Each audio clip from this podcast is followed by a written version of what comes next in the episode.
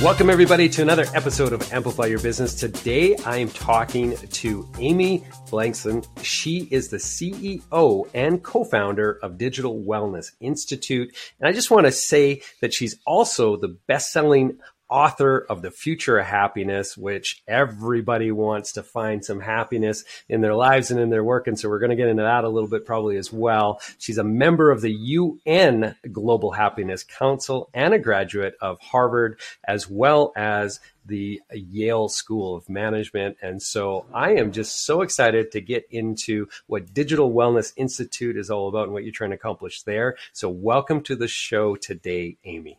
Thank you so much, Lance. I'm happy to be here.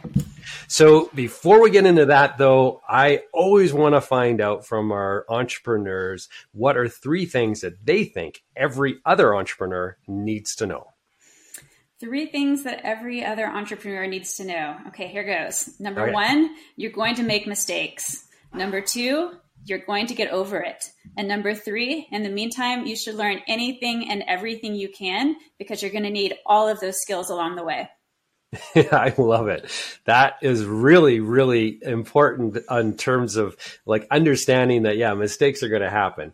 There is not an entrepreneur, uh, there's not a person on this planet that doesn't make some sort of mistake. And I tell you, if I was judged, if my success was judged on the amount of mistakes that I've made in my entrepreneurial journey, um, I would have a giant F, that's for sure, because there are so many. But I mean, those are the life lessons, the best lessons, oftentimes, right? So, um, just on that topic, what are some of the biggest mistakes that you feel that you've made in your entrepreneurial journey that you've had to overcome, I guess, and and learn big lessons from? I think, Lance, that I tend to be an optimist. I am a positive psychology researcher and speaker. So this comes naturally to me. I like to see the bright side of everything, and I have a hard time seeing the potential risks or downside. And so, one of my learning lessons over time is the importance of surrounding myself with advisors who will tell me what those risks are, what the pitfalls might be. They'll give it to me straight and tell me when I'm not doing something right. And I know as an individual and as a leader, I need those voices around me. So I found, particularly when it comes to equity situations, that um, I'm generally looking for the win win. And sometimes yep. it's very hard to find the win win. Uh, they always say the best negotiations are those where everyone walks away slightly dissatisfied. And that's very hard as an optimist. So I'm trying to learn from that and continue to hold true to who I am, but also find some great advisors too. Yeah, yeah, it's it's so interesting that you say that that you you are really just built on optimism because I suffer from something similar in the sense where and I've mentioned this many many times. We're going to get into the financing part of your business and stuff and, and a little discussion later on. Uh, but I always say that I would make the worst VC venture capitalist because every business that I ever talk to, uh, and they're telling me what they're doing and what problems they're trying to solve, and that, and it's just like, oh my god, this is so brilliant, right? And I would be the person that would just be like, take my money, take my money. Um, I don't know how I would ever be able to sort through and really pick the ones that are going to be the best, because I think everybody has a great idea. Well, um, clearly that just means that. that you're interviewing only the best, and that they're all coming to you. So clearly, there yes. we go present company as well, right? So, okay, so let's get into what is it that Digital Wellness Institute is trying to solve? What are you guys doing? What's your purpose? So, the Digital Wellness Institute exists to help organizations find a roadmap for finding that sweet spot between productivity and well being in the digital era. We know that people are reaching for their phones at all hours of the day from yeah. sunrise to sunset, and that, that sense of always on hyperconnectivity is having a mental drain on our our lives personally but also our productivity at work our ability to communicate effectively. And so what we're trying to solve for is that that that problem is known. We know that leaders see the issue, they feel it keenly, but 87% of them don't know what to do about it. And so we come into an organization, we'll help you think through um, what is your current digital culture? How do you measure it? How do you improve upon it? And how do you really rise up to become a thought leader in this space so that you can have one of the world's best cultures um, that attra- attracts employees and, and retains them because they want to be at your organization? Yeah, this is a topic that is just so timely and so fascinating because there's so much talk about you know the the the ills of social media. Uh, TikTok is getting you know beat up all the time in terms of just like how addictive it is, uh, but also you know Meta, uh, Facebook, Instagram. Uh, you know they've been in the crosshairs a lot as well, and and just the impact that it has on youth, right? On kids, on our children, is really been the focal point, I think, of a lot of the discussion. And so it's really, I think, interesting and refreshing to hear this discussion occur at more the uh, organizational level, at the business level, because, yeah, like our businesses are all run on people and if those people are distracted um, or if they are so you know glued to their screens is going to impact their sleeps it's going to impact um, you know their moods and everything else that is going to have a detrimental impact on your business at the end of the day right because they're not going to be able to perform to the level that they could if they had a little bit more balanced approach i guess You've got it. And when we're looking at young people and you think about screen time and device usage, a lot of times the conversation centers around irresponsibility. But when you're talking about adults and work, what I'm actually seeing is that there is an hyper responsibility, meaning that people are checking their phone 150 times a day. People check their email 38 times a day. They're responding yeah. within 15 minutes. And that means around the clock. That means that in global teams that people are getting up at crazy hours for Zoom calls and this is commonplace now. So that has a long-term effect that has shaped and changed the way that we as society connect and we all thought, "Oh, this is going to change back after the pandemic relaxes a little bit of the rules or maybe there's a shift back to the office." But what we're finding is that screen time has increased 30% and it stayed there. And this idea of flexible work for many is becoming a long term solution, which can be great, but it can also mean that we need to rethink the rules that we're playing by and also the boundaries that we as individuals have so that we can keep our sanity, we can keep our family time, we can have that interstitial space we need in between meetings to really be creative and get things done. Now, you mentioned the pandemic there in terms of like things might return back to something a little bit more that resembled pre pandemic times. So, are you saying that the pandemic has really influenced it? And if so, how has the pandemic accelerated this issue? So, the pandemic accelerated the issue because within a month, companies were turning digital for the first time ever. And then they were they figured out how to do it. And for many organizations globally and in different countries, those rules were in place for months, if not years. Uh, we're just now beginning to see some organizations shift back to pre pandemic work styles, but we're seeing a lot of organizations who are selling off their commercial buildings and everyone's staying remote, or maybe you're only required to come into the office two or three days a week. I see a lot of organizations thinking about shifting to a four day work week. And mm. each of these changes the dynamic of how we're connecting with one another and how we're thinking about how we use our time, our commute, all of those pieces play into our flow in the midst of the day and how we how we um, get a workout in, how we spend time with family, how we um, squeeze in time with with loved ones or have meals with friends or, or coffee to connect during the day. So as we're thinking about those, I think we equally need to pay attention to not just how much time you're spending online. Um, I've recently shifted to saying instead of thinking about how much time you're spending online, let's think about what you're doing when you're offline because. Mm. I've seen some individuals. I did a, a, tech health survey a few years ago um, at Google, and I found that one of the healthiest individuals was the tech help desk uh, associate who spent 12 plus hours every day on multiple devices at the same exact time. And I look back at the data and I was like, my survey must be flawed. There's got to be something wrong here. But I went to talk to him, and he explained to me that he bikes five miles into work in the morning, five miles home, of course, because he has to get home. He takes an hour long lunch break with no devices and always sits with somebody new. And on the weekend, he completely unplugs and works on vintage cars.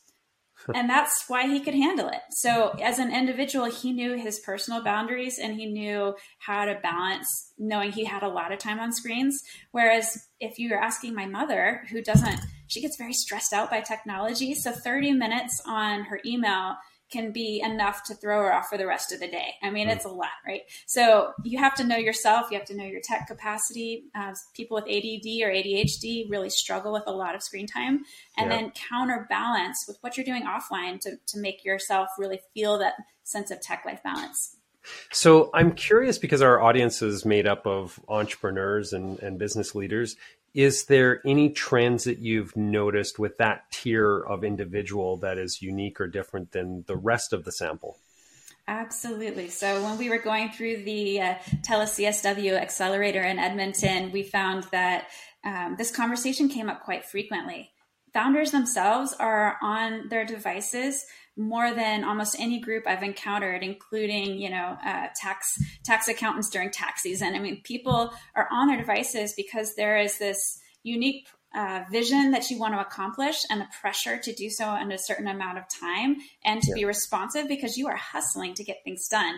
And so I would say that founders really feel a concentration of the pressure to be online and uh, and on it constantly.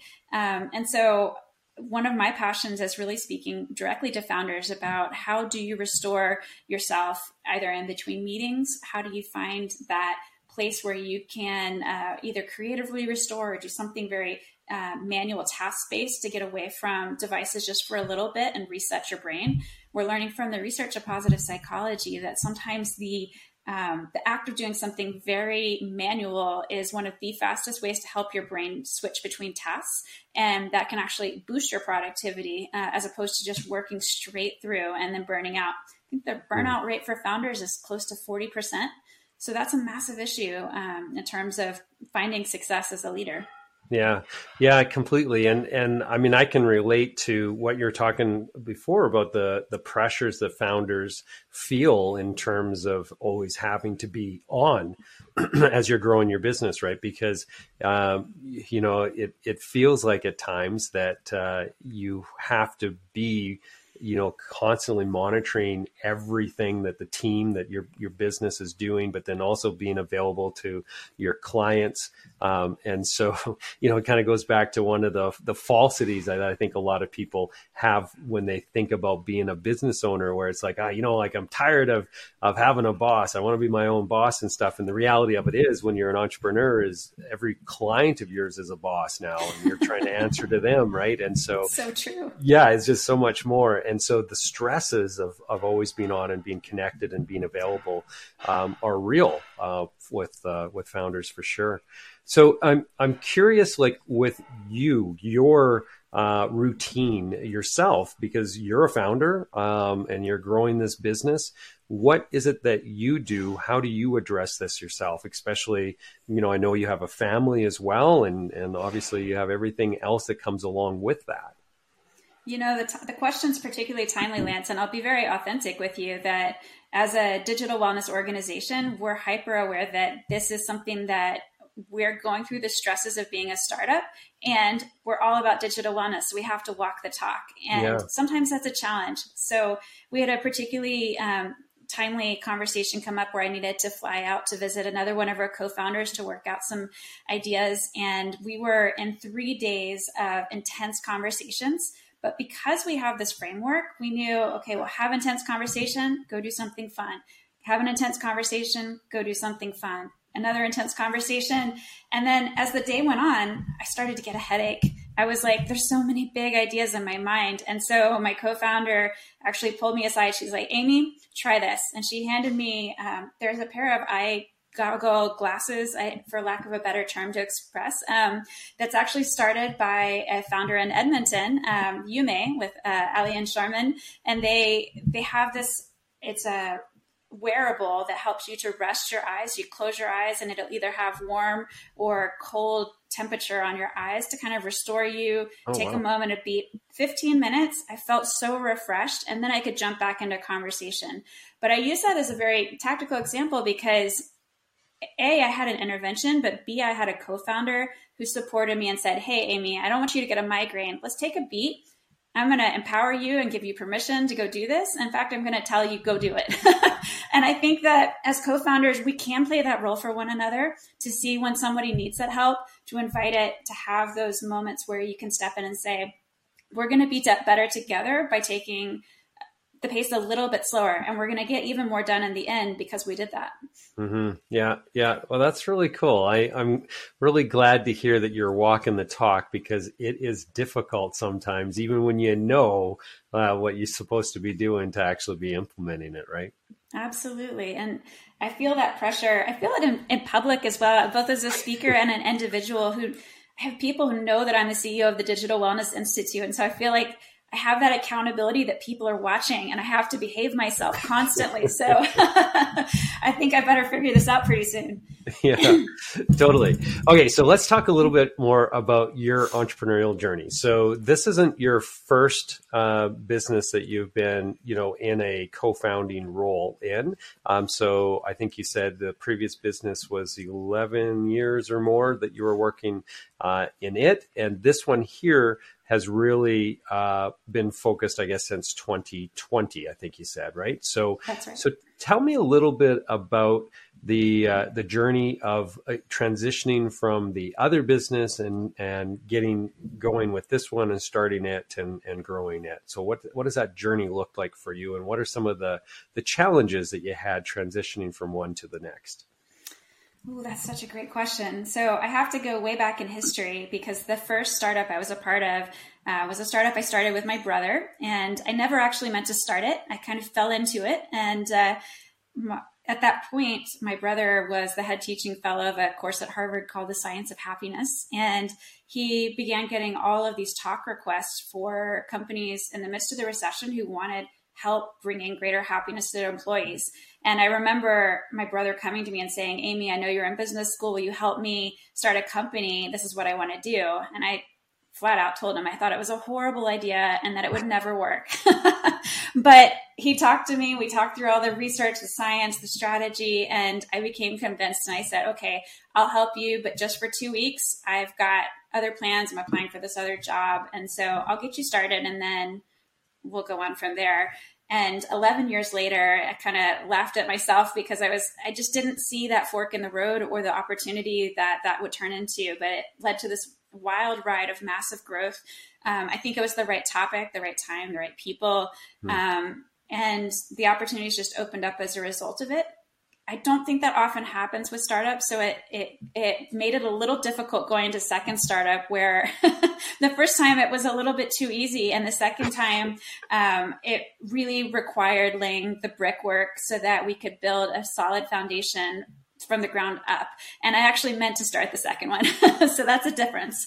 Um, I also was not working with family the second time, so there's a different dynamic that is both positive and negative when you're not working with family. That you you build trust in different ways. And i think that um, we really took the time and energy to get to know one another find the right team. And that took some that took some adjustment before we found the right team. And once we did we knew we had it. Excellent. Yeah. And so talk to me a little bit more about you know when it's more intentional in terms of that startup the the pressures that you felt there uh, you know, that were different than the pressures you were feeling uh, when everything just kind of fell together, I guess, in the previous uh, startup? So I would say that the pressures I felt in the second one really came to a head, and it was an opportunity to be part of an accelerator program this past fall that helped us to go from concept and initial success to really getting strategic and building out the scaling plan. And that required a lot of iteration because I think when you you can see the opportunities, it's figuring out which one is the strongest, the lowest hanging fruit, um, which one can you get the most traction with, and that um, that required some skill sets I didn't have previously. So as a founder, there was some learning curves, some knowledge gaps, and cliffs that I had to to climb and overcome to figure out um, to figure out what I didn't know before I could figure out what we did need to do. Yeah. So yeah, yeah, and one of the things that you mentioned to me before we hit the record button was just around self doubts, um, you know, and and trying to deal with the self doubts that you maybe had as a, as a founder and and as somebody trying to figure out, you know, uh, what the market needs and and how to do that product market fit and everything. Talk to me a little bit about navigating through self doubt. So, when we were accepted into the accelerator program, we were meeting the other accelerator participants and anticipating meeting in person. It was quite intimidating to see 19 other companies that were in different industries, but very successful because as a founder, we are exceptional at positioning and making ourselves look bigger than we are, right?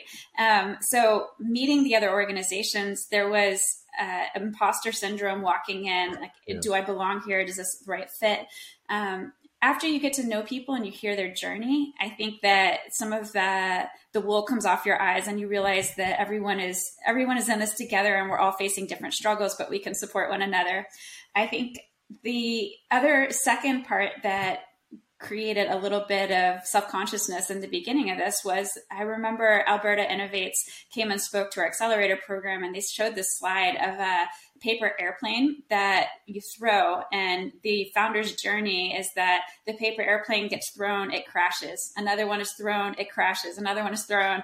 And then eventually you begin to find your flight path and your your airplane continues.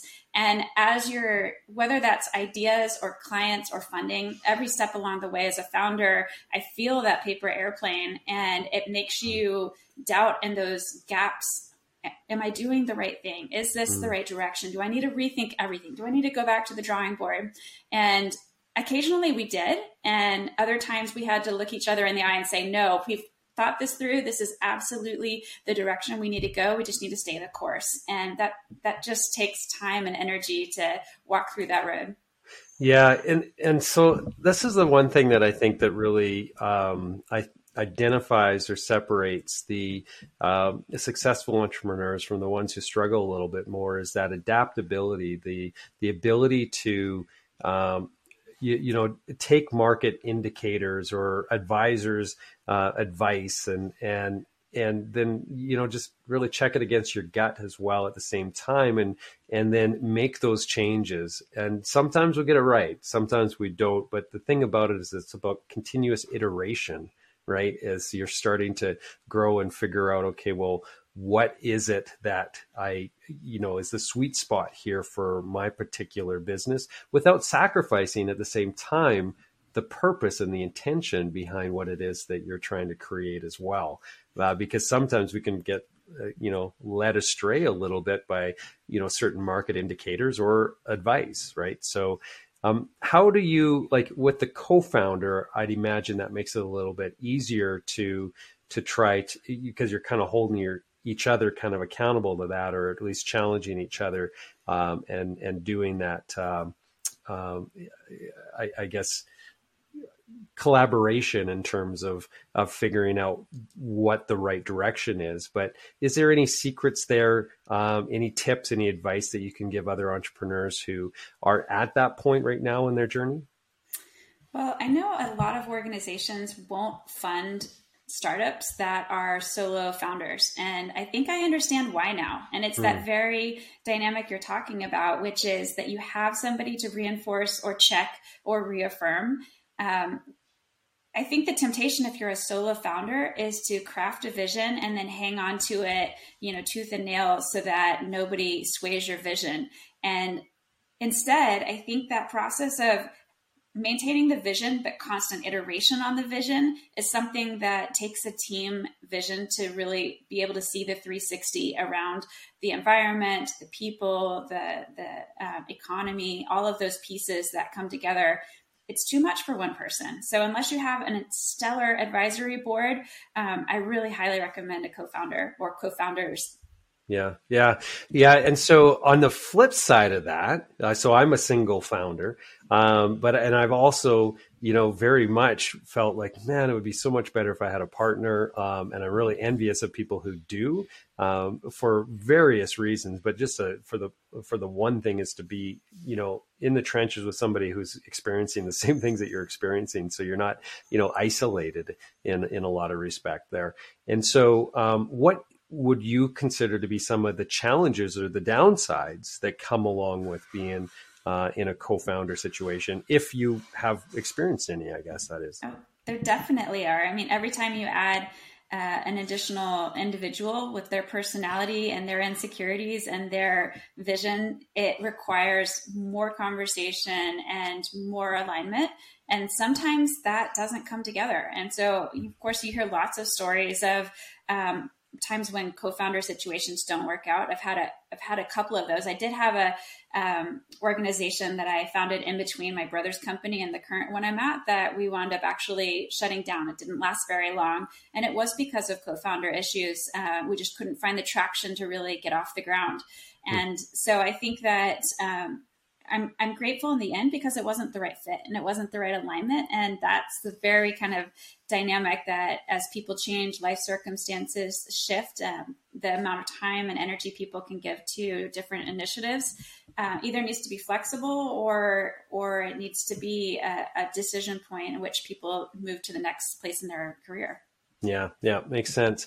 Now, one of the things that you mentioned before we hit the record button was also around um, you know, the funding model that you were, um, you know, exploring and, and whether or not you were going to go down the road of, of bringing in investors or if you were going to self fund and, and so on. So can you walk me through some of those decisions? Because I think in terms of most expectations when you hear about people uh, you know with startups in the tech industry in particular it's often times uh, you know they're looking for that big you know seed round and then some other rounds of investment and and really scaling and, and growing rapidly and and having some big exit at the end of all of that. Um, but i understand your approach is maybe a little bit different. So walk me through your uh, thought processes as you were trying to figure out the funding side of your business Absolutely. So you're right. In the beginning, we saw ourselves just like every tech startup with venture funding, 30 time return, and really uh, massive growth. And the reason was because we know that digital wellness is a very timely topic.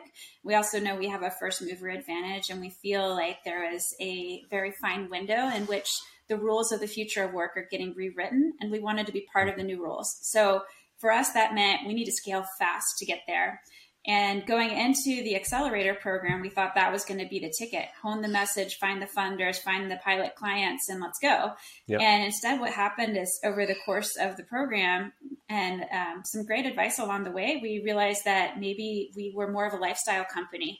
And that was hard to hear. I wanted to be the venture funded, uh, at least the angel funded. It's easier to scale. It's easier to grow, uh, to have somebody write you a check and then you can magically have marketing budget.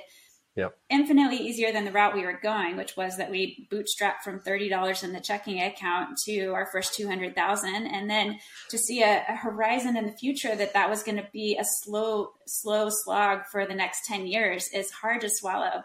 Yeah. But if that was the model we were going for, and that was the mission we wanted, thought, okay, this is, if we're going to come back to the value that we're creating and this is the way to create it, okay, we're going to do it, especially knowing that the markets were, were on the decline. But we also held out and we said, if, if an angel comes and wants to drop money in our lap and they're the right person, we will entertain it, of course.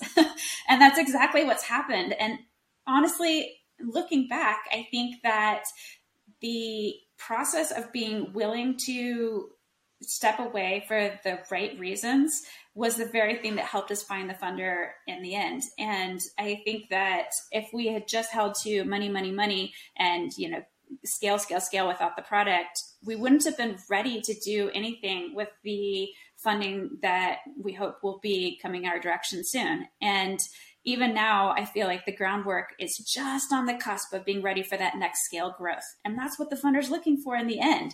So, yeah. founder sales, founder vision, and, um, and actual products is what got us there. Yeah. And and I think what I like about this story too is that you really stayed true to the purpose of the business, right? Because I think a lot of people will get distracted by that, you know, big 30 times uh, return and, and, investment and so on. Um, and, and they'll let that become the kind of the purpose of what it is that they're doing is their their purpose is to grow a, a, massive business as opposed to the purpose being the business itself and what you're trying to accomplish or the problems you're trying to solve right and so um, that's what i really like about about that is you were able to kind of focus back on, well, this is the purpose. We want to grow this as something that's going to help and support uh, their businesses and organizations as they navigate through this very, you know, troublesome, I think, place in which we're at right now in uh, this period of time. And so, um, kudos to you for working through that. And I agree. I think that that just makes sense then that that attracts the funding once you get that part of it, the foundation of your why really in place. Absolutely. And you know, there are funders out there who will feed, who will fund a pre-seed startup venture based on only an idea or based on yeah. the leadership team. Um, but I've seen it more often than not that funders fund because they see the traction and that the founders have been able to sell enough to give confidence that this is ready to scale and it's got the right product market fit. And and it's it's a finite zero sum game in that place. As founders, you only have so much time in the day. So if you're spending all your time fundraising, you're not spending it on the product development or the sales. So which one which one do you want to lean into at which point? Yep. Yeah, exactly. And uh, so it's prioritizing those elements, right? Yeah. Mm-hmm. So um, now, if you had the ability to, you know, send a letter back to your younger entrepreneurial self, you've been in these uh, multiple ventures, and and so you've learned a lot along the way. And I would imagine you have some advice for that, you know, young entrepreneurial Amy. What would you put in that letter? What advice would you give to yourself? One of the very first ventures I started was actually I tried to form a foundation to help um, create a, a, new model for families to teach children about funding. Um, so it wasn't a for-profit; it was a it was a foundation, and I poured so much of my heart into that mission and the vision and the setup for the organization. And then the recession hit, and all funding went specifically to organizations that were doing first line, like the Red Cross got lots of funding, but family philanthropy was the last thing on people's mind. And so I had to shut down the idea. It was the wrong time. Great idea, wrong time. And I think looking back, if I could send myself a letter, it would be to not take that so personally, but to mm. hold the idea and wait for the right timing.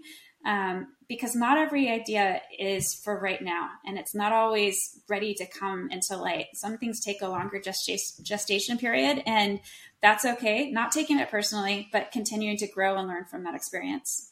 Wow, great advice. I really, really like that. Yeah, really cool. Well, thank you, Amy. I really appreciate you sharing, you know, your story and then some words of wisdom. And I think what you're doing is just such a powerful thing that all organizations really need to think about as they're navigating through, you know, some relatively new and uncharted territory.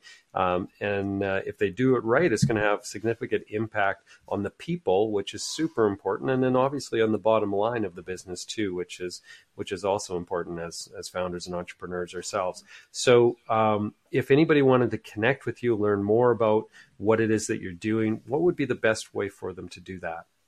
Connecting with me at digitalwellnessinstitute.com. If you email the contact form there, you will actually get a real human being, um, and I will respond to you. So I would love to connect and uh, to share lessons learned or share and commiserate on some of the challenges of being founders. But I believe that um, that there's so much opportunity out there, and there's so much need for all of these great ideas. So I want to encourage you.